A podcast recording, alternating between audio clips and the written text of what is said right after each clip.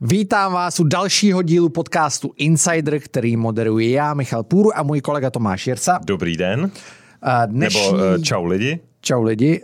Dnešní díl je velmi speciální. Ještě než začneme, než představíme hosta, tak Tomáš vám něco řekne.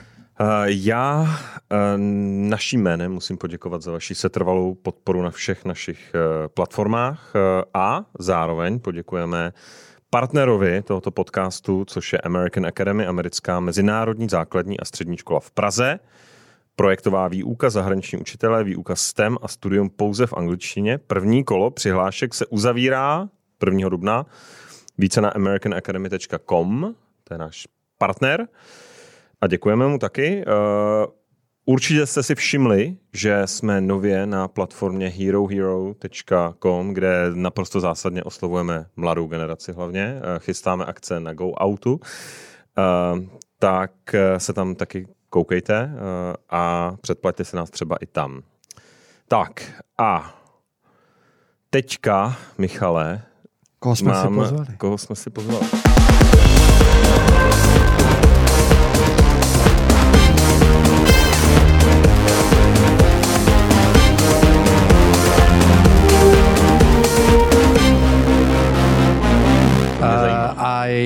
Já jsem se rozhodl, že to uděláme úplně jinak. Teda já jsem se takhle, tak jsme se domluvili. domluvili. Dneska to bude úplně jiný start, tak já nechám ho se představí.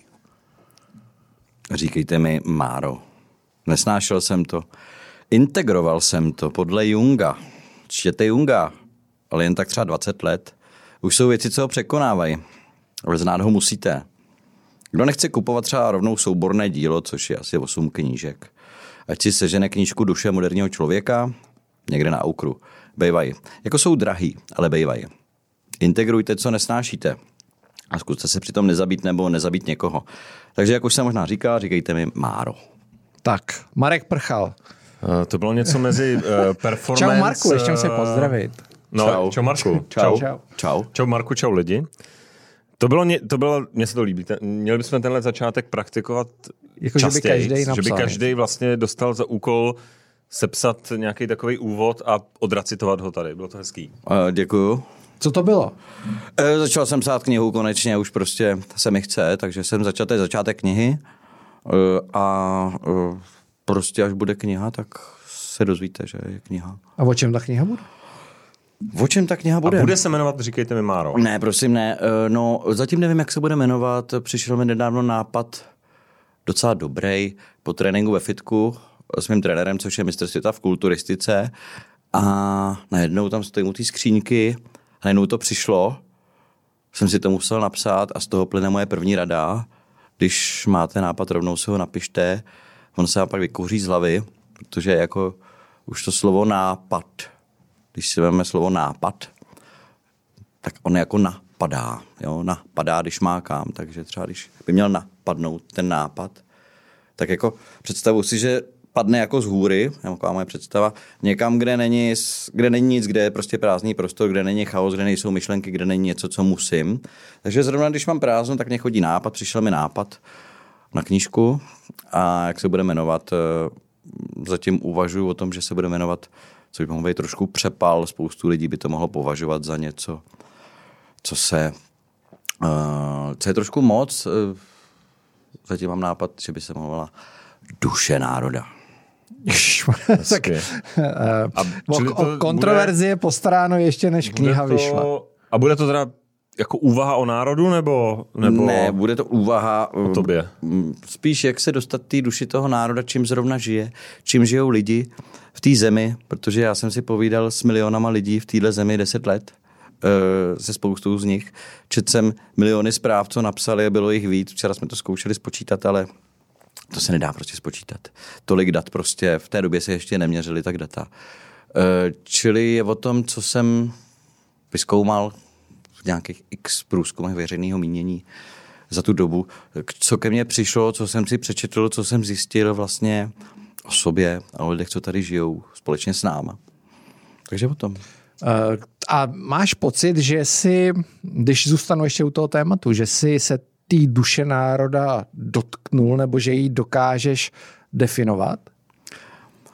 Definovat ji určitě nedokážu, ale ona něčím žije, nějak se k ní umíme dostat a můžeme ji poznat a vlastně dost dobře se to poznává na tom, když uh, se do společnosti dostávají vlastně nový témata, nové věci, nové otázky, ze kterých ta společnost vlastně každý den žije, protože každý den se tady všichni lidi probudí a pokud se nedotknou teda, jak podle nějakého výzkumu, že si dříve mou do ruky mobil, než obejmou toho, kdo leží vedle nich, co to o nás vypovídá, nevím, od toho jsou jiní lidi, aby říkali, co to vypovídá, ale tak to je.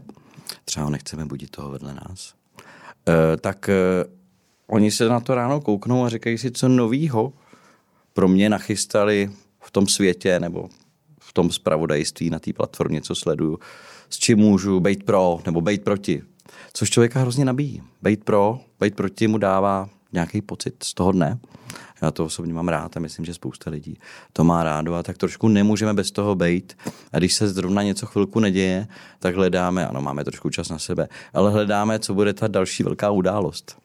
Takže to si myslím, že vlastně je moje nějaká kompetence, že jsem se o to zajímal, že jsem v tom vlastně deset let eh, bádal, jestli to tak můžu říct. Vlastně jsem nebádal. Vlastně jsem čet, viděl jsem se potom, co to bude ta další věc. A čili proto mě napadl mírný přepal duše národa. Jak se k ní dostat, jak k ní mluvit, čím zrovna žije, čím zrovna žijou ty lidi, protože i sami dobře víte, jsem dlouhý trošku, co? Ne, mluv, chtěli mluv, něco, tady, tady jsi ve formátu, kde můžeš mluvit. Nechtěl být dlouhý. My tě posloucháme. Jako většinou, tak jako vsuvka, jo. Jednou se mi povedlo mít asi půlhodinovou vsuvku třetí úrovně, když jsem měl nějakou přednášku, což byla z holí věty, byla vsuvka druhý úrovně, pak třetí. E, posluchači na mě koukali, mm, jako chytali se, já jsem pak blesku rychle tu vsuvku druhý úrovně uzavřel a pak i tu holou větu a nikdo nevěděl, o čem se se bavili, jo. Takže proto, ale někteří lidi to umějí, já to teda jako trénuju, protože si myslím, že to je jako, jako, jako fajn záležitost. Takže Strukturovat svůj projev, myslíš? Mm, strukturovat svůj projev a možná tam dávat nějaký nachytávky na ty lidi, jo. aby drželi tu pozornost. Protože dlouhá, při dlouhých větách jí moc Odpadáš. nedrží, takže skončím dlouhou větu. Teď je to na vás. Ty jsi zmínil uh, Junga, uh, integraci tem, temného, nebo jak on to říkal, stínu vlastně, uh, což je asi proces, který sám na sobě si jako vyzkoušel. Doporučuješ ho i lidem, protože asi tušíme už podle reakcí teďka, když jsme oznámili, že, že chystáme interview, uh, že spousta lidí na to čeká jako s krvežíznivým očekáváním a s nějakou jako uh, velice negativní emocí vůči tobě. Chápeš tu emoci a vlastně čekáš, že jí, že jí časem ty lidi vlastně jako jung, jungiánsky jako zintegrujou? Uh, jestli se ptali, jestli někomu něco doporučuju. No toho Junga jako doporučuju vlastně v té své knize, takže doporučuju hlavně, aby pak se zajímali teda, až eh, se mi to třeba někde povede dodělat, tak doporučuji, aby se zajímali hlavně teda o tu knihu, která mi přijde eh, jako zajímavější už, protože teda z autorsky se nějak, nějak víc podílím jenom jako čtenář. A to, co jsi říkali, je jako zajímavý. Já jsem v roce 2013 začal být nějak malinko exponovaný v souvislosti s tím, že jsem začal dělat, nebo začal jsem dělat spolu s týmem, s ostatníma. Jsme začali dělat novou značku, ano, 2011, jsme dali pryč 2011 a vykřičníček a nějaký mm, slogan, co tam byl. A pak, když byly ty první volby, tak eh, postupem času jsem zjišťoval, že ty lidi mi něco adresujou ačkoliv by to měli adresovat vlastně těm politikům, mm-hmm. tak mi něco adresují. Asi to bylo tím, že já jsem byl nadšený vlastně z toho prvního, což nebylo vítězství, ale bylo to druhý místo. Ale překvapivý druhý místo ve volbách do poslanské sněmovny v roce 2013. Vsuvka, zkusíme to, jo. Já jsem si každý den při čištění zubů ten rok jsem si říkal, že bych si přál, aby to bylo aspoň 16,5, což byl výsledek TOP, 0, eh, TOP 09 v roce 2010, podle mě skvělej, tak jsem si říkal, ať je to aspoň 16,5. Nakonec to bylo 18,65 mm. nebo 75, už nevím. 65, myslím. 65, tak se na to koukal, byl jsem šťastný, že se mi povedlo to číslo vlastně a další rok jsem si o tom udělal. Jsem si říkal, třeba to někomu pomůže, třeba to pomůže lidem, kteří by chtěli tu práci dělat nebo do té politiky jít. nebo dělat věci, jako dělám já, protože ty věci, co dělám já, nebo co děláme my, si do té doby nedělali. Eh, dělali se jiným způsobem. Eh, tak jsem si udělal přednášku, ve které jsem vlastně vysvětlil svoji motivaci, proč do toho jdu. Eh, vysvětlil jsem, co považuji za to důležité a to, co, a to dobrý, co máme, jak se to má dělat, jak se ta kampaň má dělat. A tu vidělo hodně lidí a pak mi začali psát a jak se ptáš na to, že psali a postupem let, jak to šlo se mnou dál, tak pochopitelně v nějakých vlnách byla celá škála. Jo? A to si můžeš vybrat. Já jsem si hrál takovou hru, že jsem si vždycky říkal, jak ta škála bude vypadat a očekával jsem od eh, autorů, ať už eh, bezejmených nebo autorů velkého, či jakéhokoliv jména, tu reakci od celé škály, od, vlastně, což je takový až pohádkový dětský koncept, jako zlo. Jo? My se s tím dospělí lidi tohle ten koncept nepoužívají, ale děti jo.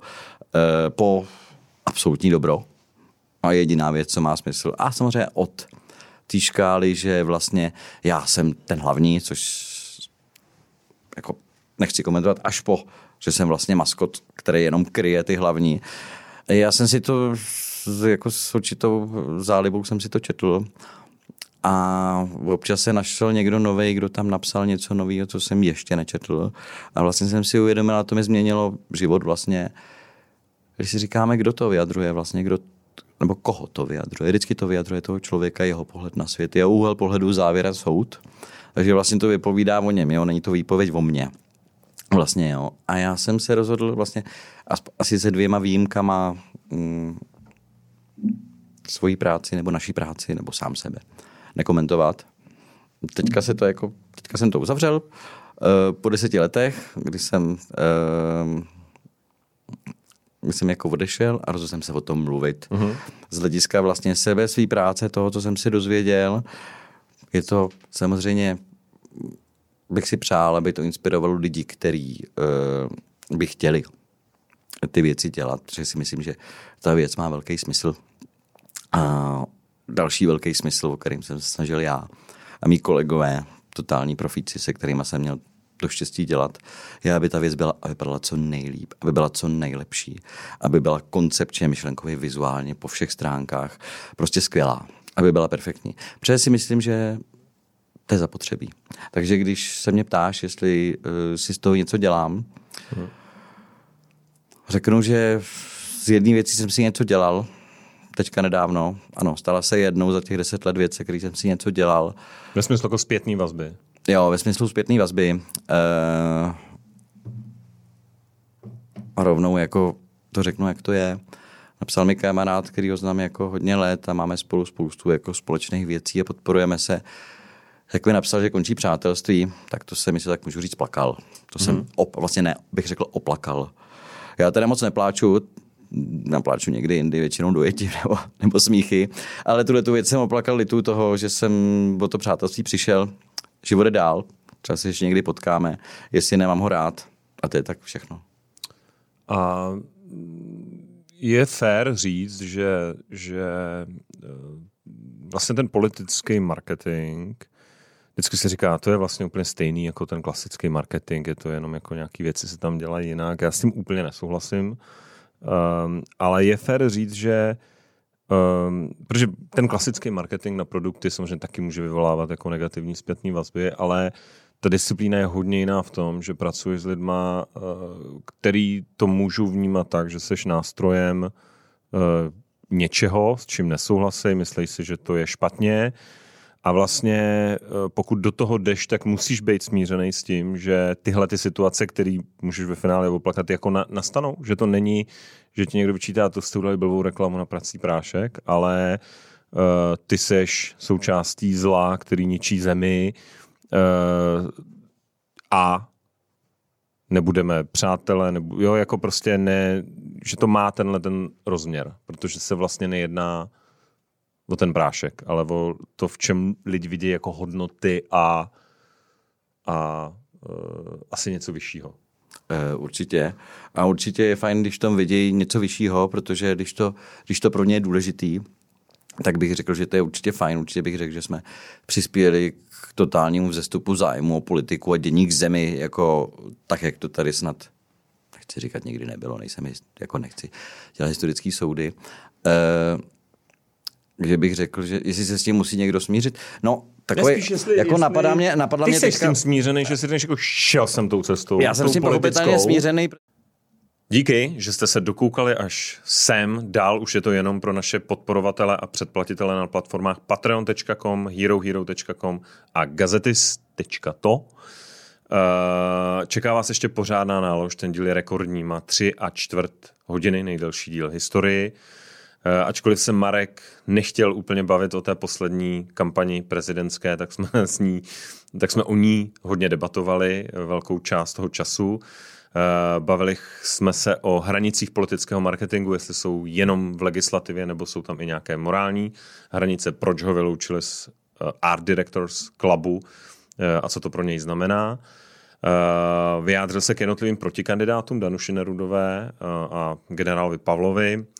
Eh, a dokonce jsme se dozvěděli, koho historicky volil eh, a probrali jsme i sociální sítě jednotlivé, kde Andrej Babiš a hnutí ano působili, jak on se na ně jako marketer kouká a asi 100 dalších eh, otázek. Pokud nás chcete podpořit, tak se prosím přihlašte na platformy Patreon, Gazetisto a Hero Hero a tam to všechno dostanete. Díky.